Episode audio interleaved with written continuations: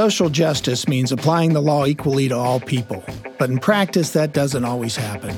I'm John Gonzalez. I'm here with my law partner, Jack D'Aurora. We practice law, we seek social justice. On this show, we reveal the conflict between the two. You know, for a while it was just us in the office over a cup of coffee talking about the news of the day. With social justice issues dominating our culture, our focus became how do we as lawyers make a difference? And now it's not just us. Today, we have David Fluellen, founder and CEO of Urban Family Development Center, with us to discuss Dads2B. Welcome, David. Thanks for having me. Jack, um, I guess I took it for granted all my life that uh, I had a uh, mom and dad, um, you know, there. Uh, my parents grew up in pretty much abject poverty in um, a little uh, steel town outside of Pittsburgh. But, you know, my grandma and grandpa were there the entire time. And when I was born, my mom and dad were there the entire time. And reading things um, about uh, David and his group uh, surprised me how much of a difference it makes that you have both parents, both prenatal and obviously after birth. I, yeah, like you, I grew up in a pretty stable environment. Two parents, mom didn't work, which was common back in the day but we had those sort of daily rituals like we had dinner all together at the table every day. And there wasn't any question about who was in charge of the house and what I had to do and the guidance I got. So I was particularly lucky. But I was also lucky for, for another reason, which uh, I hope we can talk about with David it's not just a matter of two parents in raising kids, but as you probably remember from prior conversations, you know, the zip code where you're raised has a is a big factor in how kids develop. I remember a um, uh, comedy bit by um, Rodney Dangerfield, where his wife says something like, you know, she was complaining, I carried that kid for nine months. and he said, and then I carried him for 19 years. but, you know, in, in fact, um, I was around during Anne's pregnancies. I was, I'd enjoyed it, and uh, it obviously made um, a lot of difference to her. But maybe, uh, David, you can tell us uh, prenatal. How important is it for uh, both the mom and dad to be involved? Well, first of all, I want to thank you both for having me today and uh, making sure that this topic is uh, discussed on your platform means a lot. So thank you. Um, it is extremely important um, statistics show that when dad is involved post pregnancy and during pregnancy, that it increases the chances and the outcomes of a healthy birth outcome. Um, and so it is it's it's a central role that men play in the uh, pregnancy of a partner.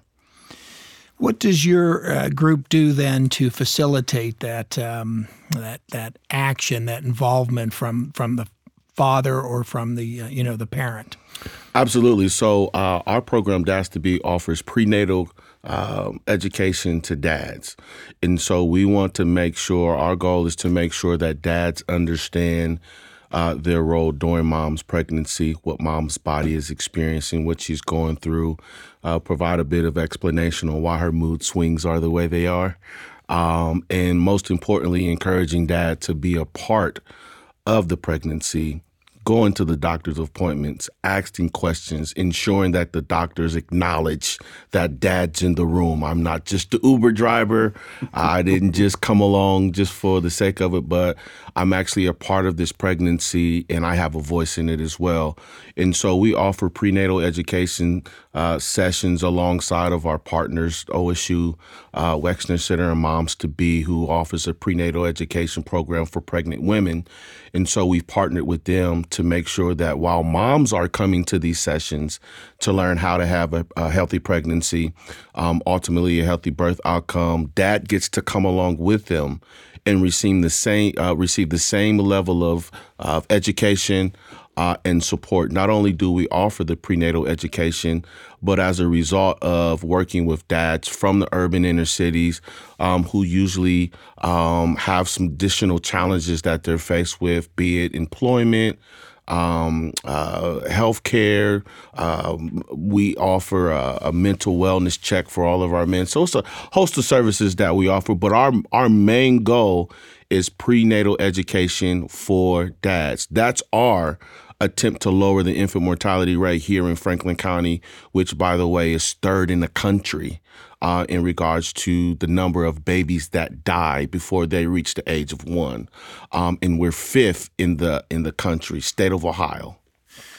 How does how does that equate to a um, a lower uh, infant mortality rate when you're when you uh, when you think about dad's involvement? Is it just the education, the the education on nutrition, on health, and things like that? Yeah, I think the most important thing that um, plays a role in that is just dad understanding his role overall, right?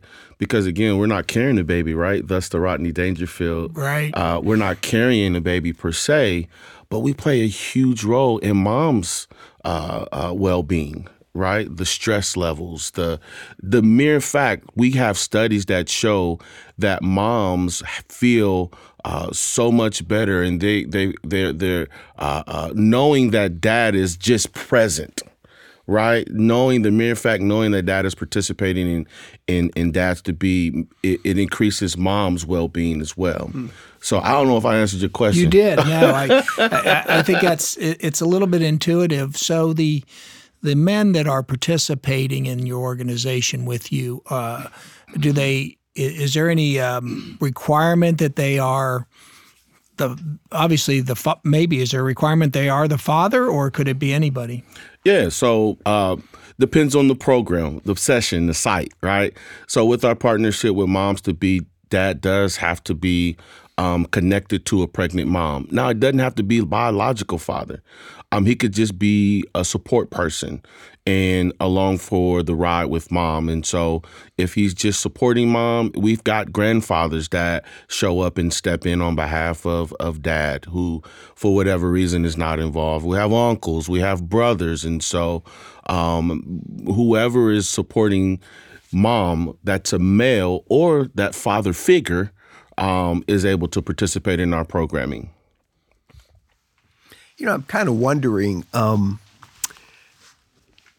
if the concerns you're voicing are new or if they've always been here. And here's what I mean.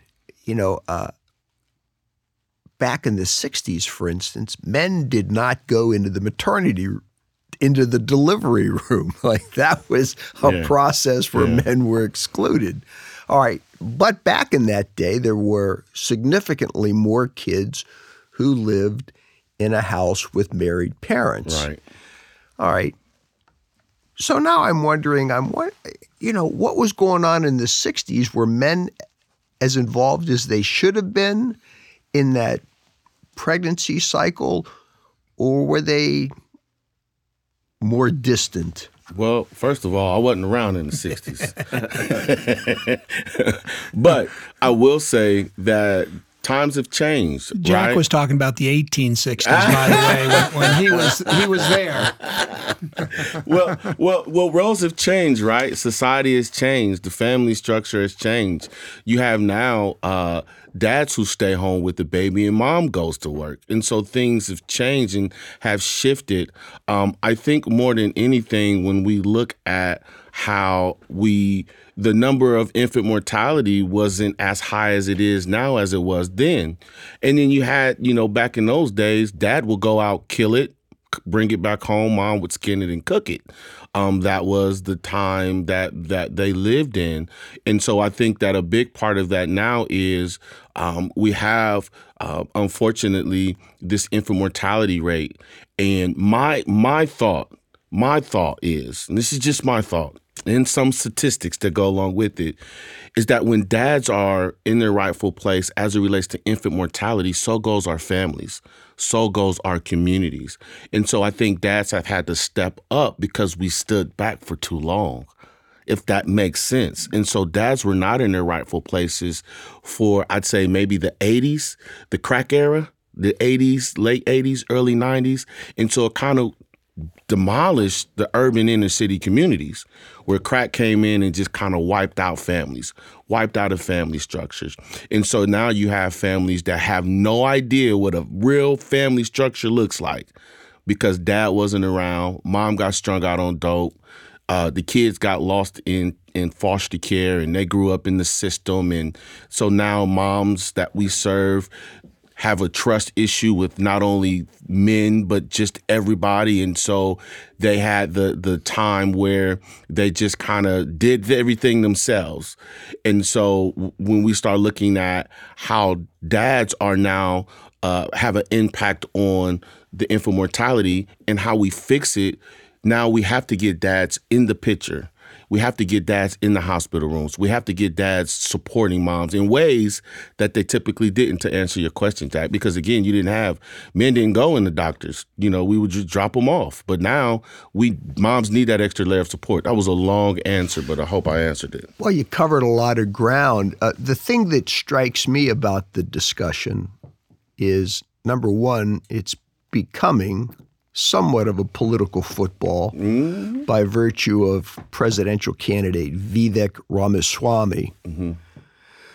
The second thing is, it would seem to me that the absence of fathers is related to zip code. And if I'm right about that, it's not just a matter of dad not showing up. There's also a pretty important factor regarding the the economics I mean, where are most of your clients coming from, and what's the problem that not the problem? What are the challenges they sure. face? Sure. When you look at the infant mortality rate in Franklin Franklin County, black babies die at twice the rate as white babies, and so we have to look at we have to look at where the problem is and where the hot spots are um, when you start talking about zip codes, um, the city of Columbus via CelebrateOne has identified hotspots, hotspot areas where babies are dying at a higher rate than others.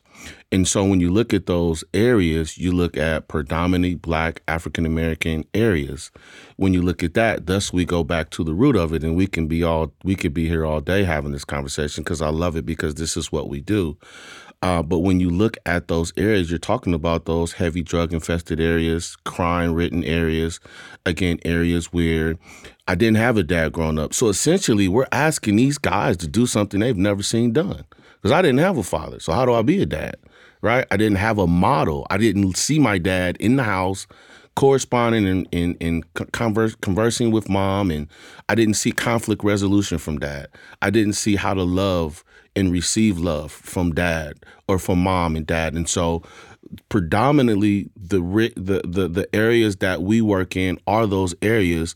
And so we're going in and not only again are we saying hey this is what mom's body is going through but along that same line we're saying hey these are some strategies that you could utilize to be a better man right you know i think you hit it um, the idea of modeling yeah you know, Gonzo, it was probably pretty easy for you to figure out what to do when Anne was pregnant because you were nurtured by two parents. Mm-hmm. I mean, mm-hmm. you didn't need to read about it or get lectured. It just happened, right? You saw it. But if you're in a household where you don't know where the next meal is coming from and only one parent, somebody's got to teach you. Yeah, and it's usually and it's usually a bad guy it, it's usually not a good model. I want to get back to the economics, and I don't mean to minimize the importance of two people.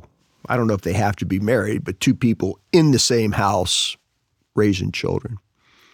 But it seems to me that everything you're doing is inextricably tied to economics.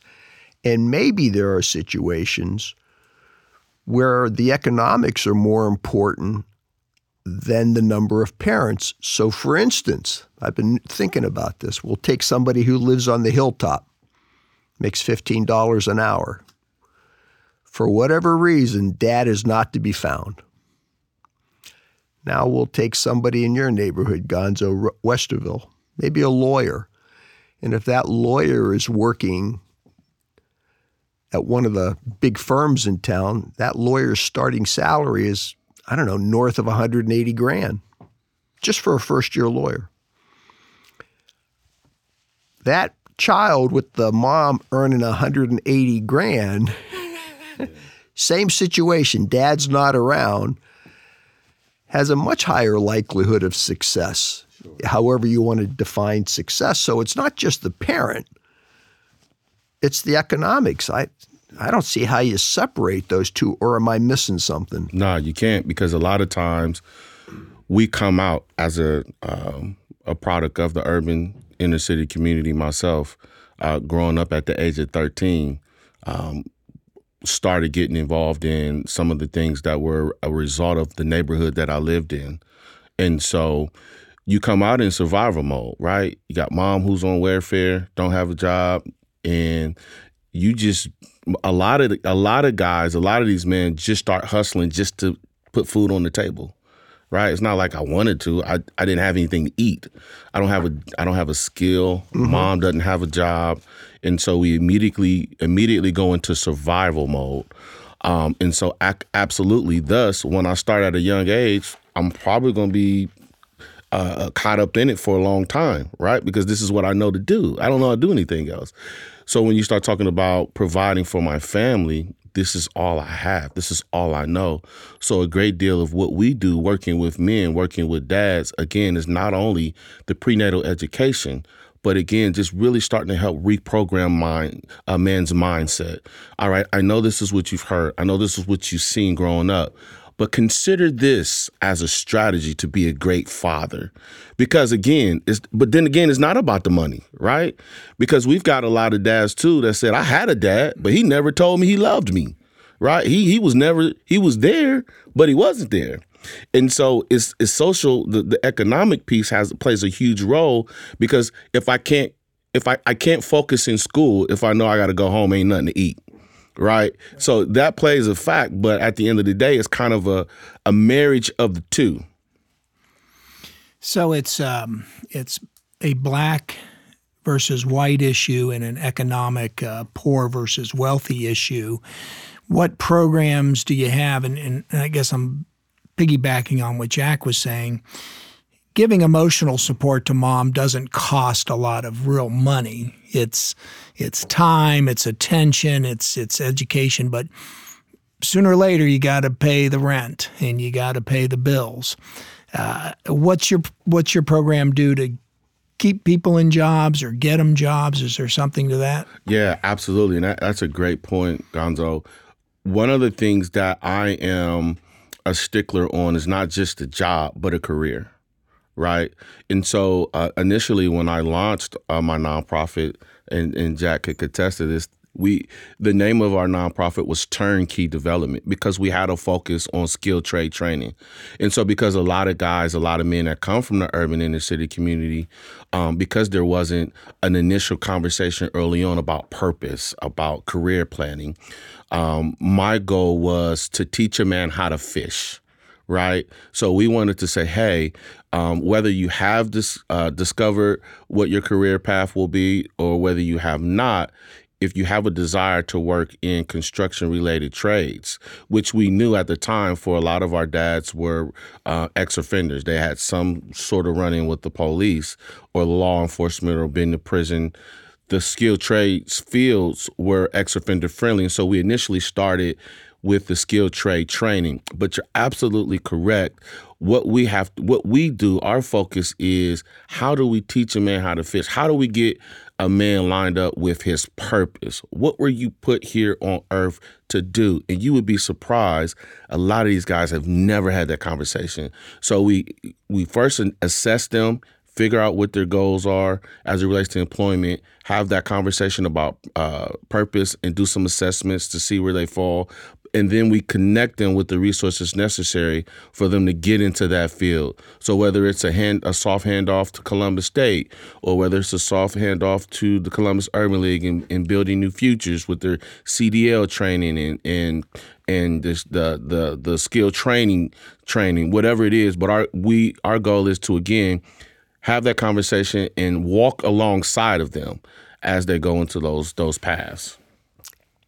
You know, this conversation reminds me of something I, I say fairly frequently, which is we know what we know mm. because we've been educated or trained. Now, sometimes the education is formal. Go to a trade school, you learn how to weld. Sometimes it's informal. I always joke I was in the Navy, I had to get a flight physical every year. Oh, well, that taught me that even when I'm out of the Navy, I should get a flight physical. Now, if I wasn't, maybe I wouldn't be getting a physical every year, right? I just, that idea came along indirectly. And similarly, if you were raised in the kind of environment that Gonzo and I had, luckily, you got some idea you were educated subconsciously yeah. about what yeah. you do when you have a family. Yeah. And what you're saying is there are people out there they didn't get that kind of education and that's really not a very accurate term, but they didn't learn. Right. Right. Yeah. David, tell us a little bit more about your uh, backstory then, how you got involved, um, you know, doing this for the people in our community. Yeah, so absolutely. As I mentioned earlier, um, I'm the oldest of six. Grew up in the the hood, right, the urban community, um, uh, underserved, however you want to. I call it hood because that's where I'm from. Um, but I grew up a single single mom. I went to my dad's every other weekend. My dad was um, God fearing man in church. So I had a glimpse of what that looked like on the weekends or every other weekend. When I got older, I started ditching him and didn't want to go because I was at that point I was intrigued by the lifestyle, uh, the flashy stuff, you know, the cars, the clothes, and the jewelry and all those types of things that so many men and women from our community start to fantasize after because they don't we don't have that model of dad going to work. Um, so um, found myself involved in that lifestyle at the age of 13 from 13 to 26 that's what i did. Everything associated with that lifestyle. At 26 i was like man this can't be life uh, there's got to be another another you know running from the police you know going back and forth to court you know women issues and and things of that nature and actually fearing for your life, right? And so you never know what's gonna happen. You might get shot. Somebody might you might shoot somebody because of the lifestyle. It just everything that goes along with it. And at 26, I was like, something's got to give. Um, so I um, gave my life to the Lord and really started to pursue um, a better life for myself and for my children. And because I was an ex offender, I understood personally the challenge with finding a job and turning over this new leaf, um, not having a template to follow. Um, and I uh, got involved with a nonprofit organization that um, it's, it's, a funny story. I don't have a long time to tell it, but I went to a job readiness program because I'd never had a job. Here I am, 26. and they're like, okay, let's put together this resume. I'm like, and put what on it? Because I've never had a job. There's, there's no history here, right? Sadly to say, here I am, 26, and I don't have a, I don't have a track record of work. Uh, while I was in this job readiness program, the man that runs the program called me into his office one day, and I say, "Oh my God, I'm getting kicked out. He's found out about who I really am, and I'm, I'm out of here." He calls me into the office. He said, "Hey man, I've been watching you. Um, there's some great, you got some greatness in you, and I want to give you a job." And so he gave me a job, uh, pulls me out of the job readiness program, gives me a job working with at risk youth. He says, I'm going to start this program working with teens and as a diversion program. I think you'd be a great fit for it. That was my baptism into nonprofit, and I've been in it ever since. In 2014, after working uh, a number of roles and positions in nonprofit employment coordinators and oh, job readiness facilitation, all those different things, um, I said, I think uh, I, I, might be able to do this. Prayed about it and, and saw fit to start uh, again, then Turnkey, which is now the Urban Family Development Center, and Um, and then, like I said, initially the goal was restored citizens. That was my heart. That was my passion to work with that population. And then we had an opportunity to develop our Dads2B program. Um, and the rest is history. The rest is history. So I see the um, Dads2B program and Moms2B is, is not just a program in Franklin County. Is that a, a national organization or how, how far is its reach? Yeah, so we partnered with Moms2B in 2015. So moms were coming to this program and they would bring their dad, but they didn't have anything for dad to do. So that's where we came about. Mm-hmm. I got a call one day, say, hey, we want to develop a program uh, working with infants uh, to reduce infant mortality. And the only word I heard was infants. And I'm like, what? I'm cool. I'm not working with no babies.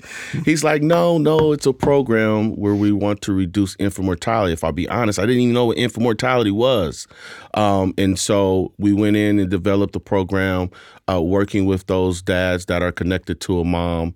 Um, and so um, we then we're at four sites. We grew to eight sites, and then Moms2B grew to Dayton, Ohio.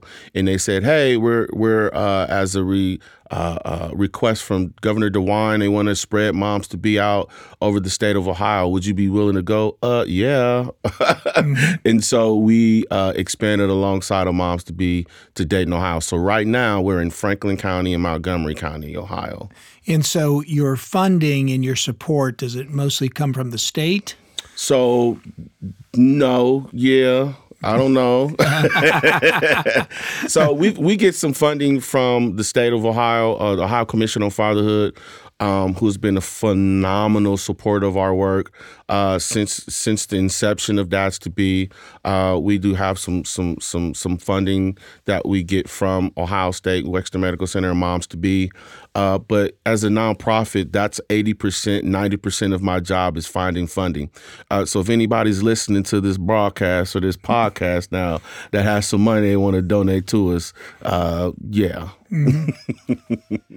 All right, so here's this pet peeve of mine. Ramaswamy is making single parenting, which should not be confused with um, unmarried parents, right? Those are two different things possible. He says, well, the federal government pays a single woman more not to have a man in the house.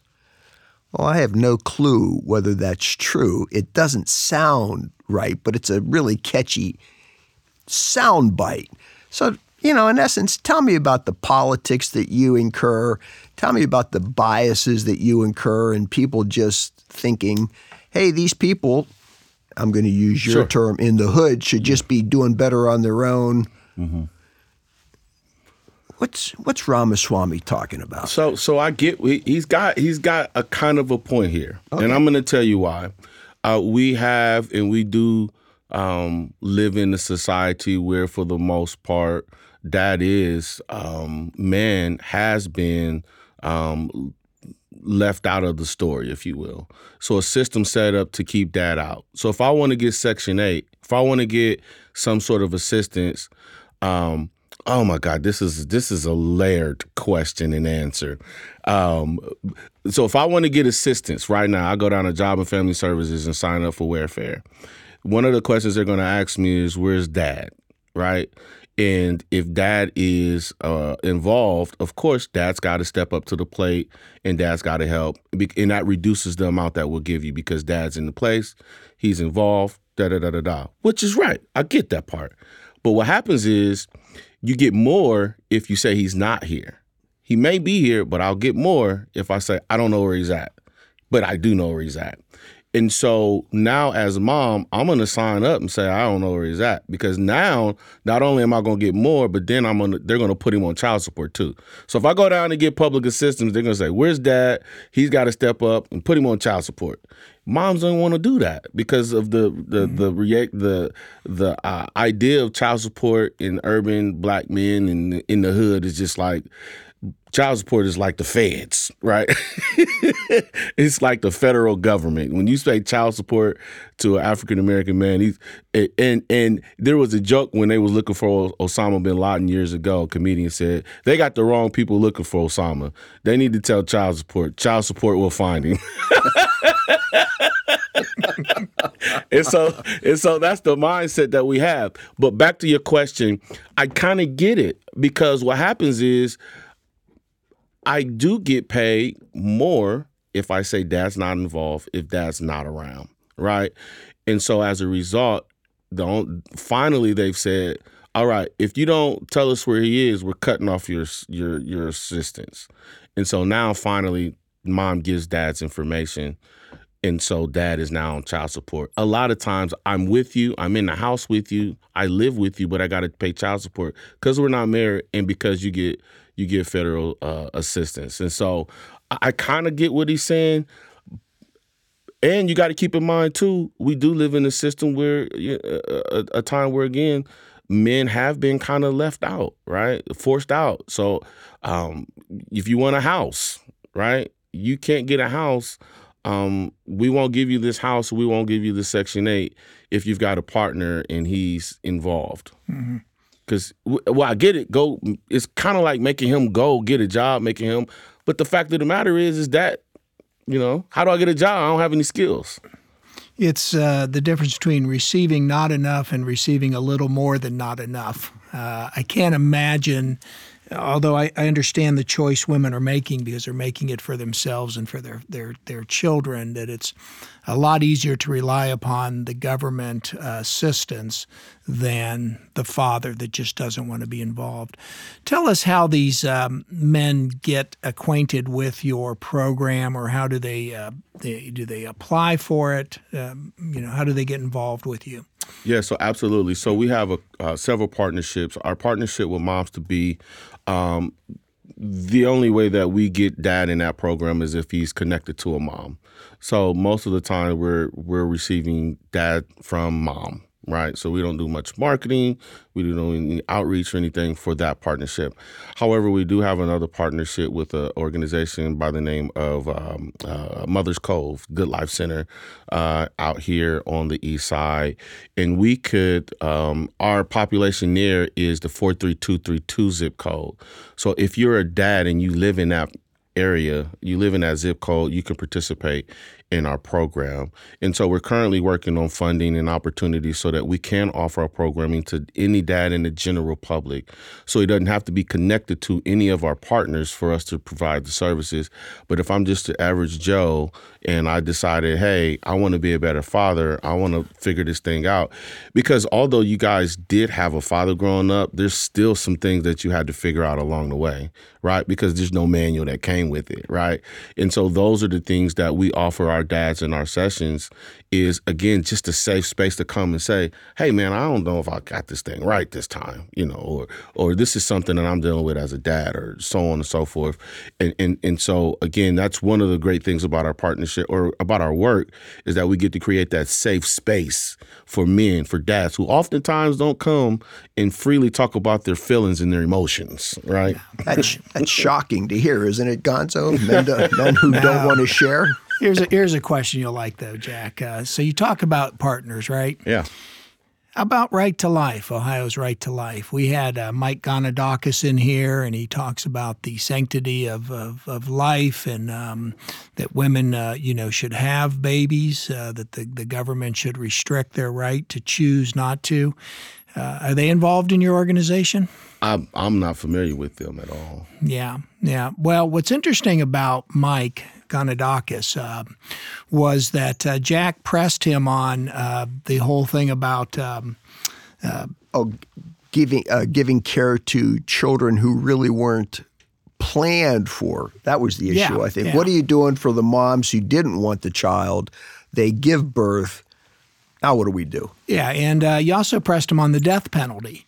Right. And he said his organization didn't have a position on it. And about two months later, the organization took a position that they're also against, you mm. know, uh, the death penalty. But it seems to me that um, that that would be the kind of organization that would embrace, mm-hmm. you know, your. Um, uh, your ideals and um, and what you're trying to do because yeah. you know um, if women are going to have children then we need to take care of them. We need sure. to figure it out. But let me ask you a tough question.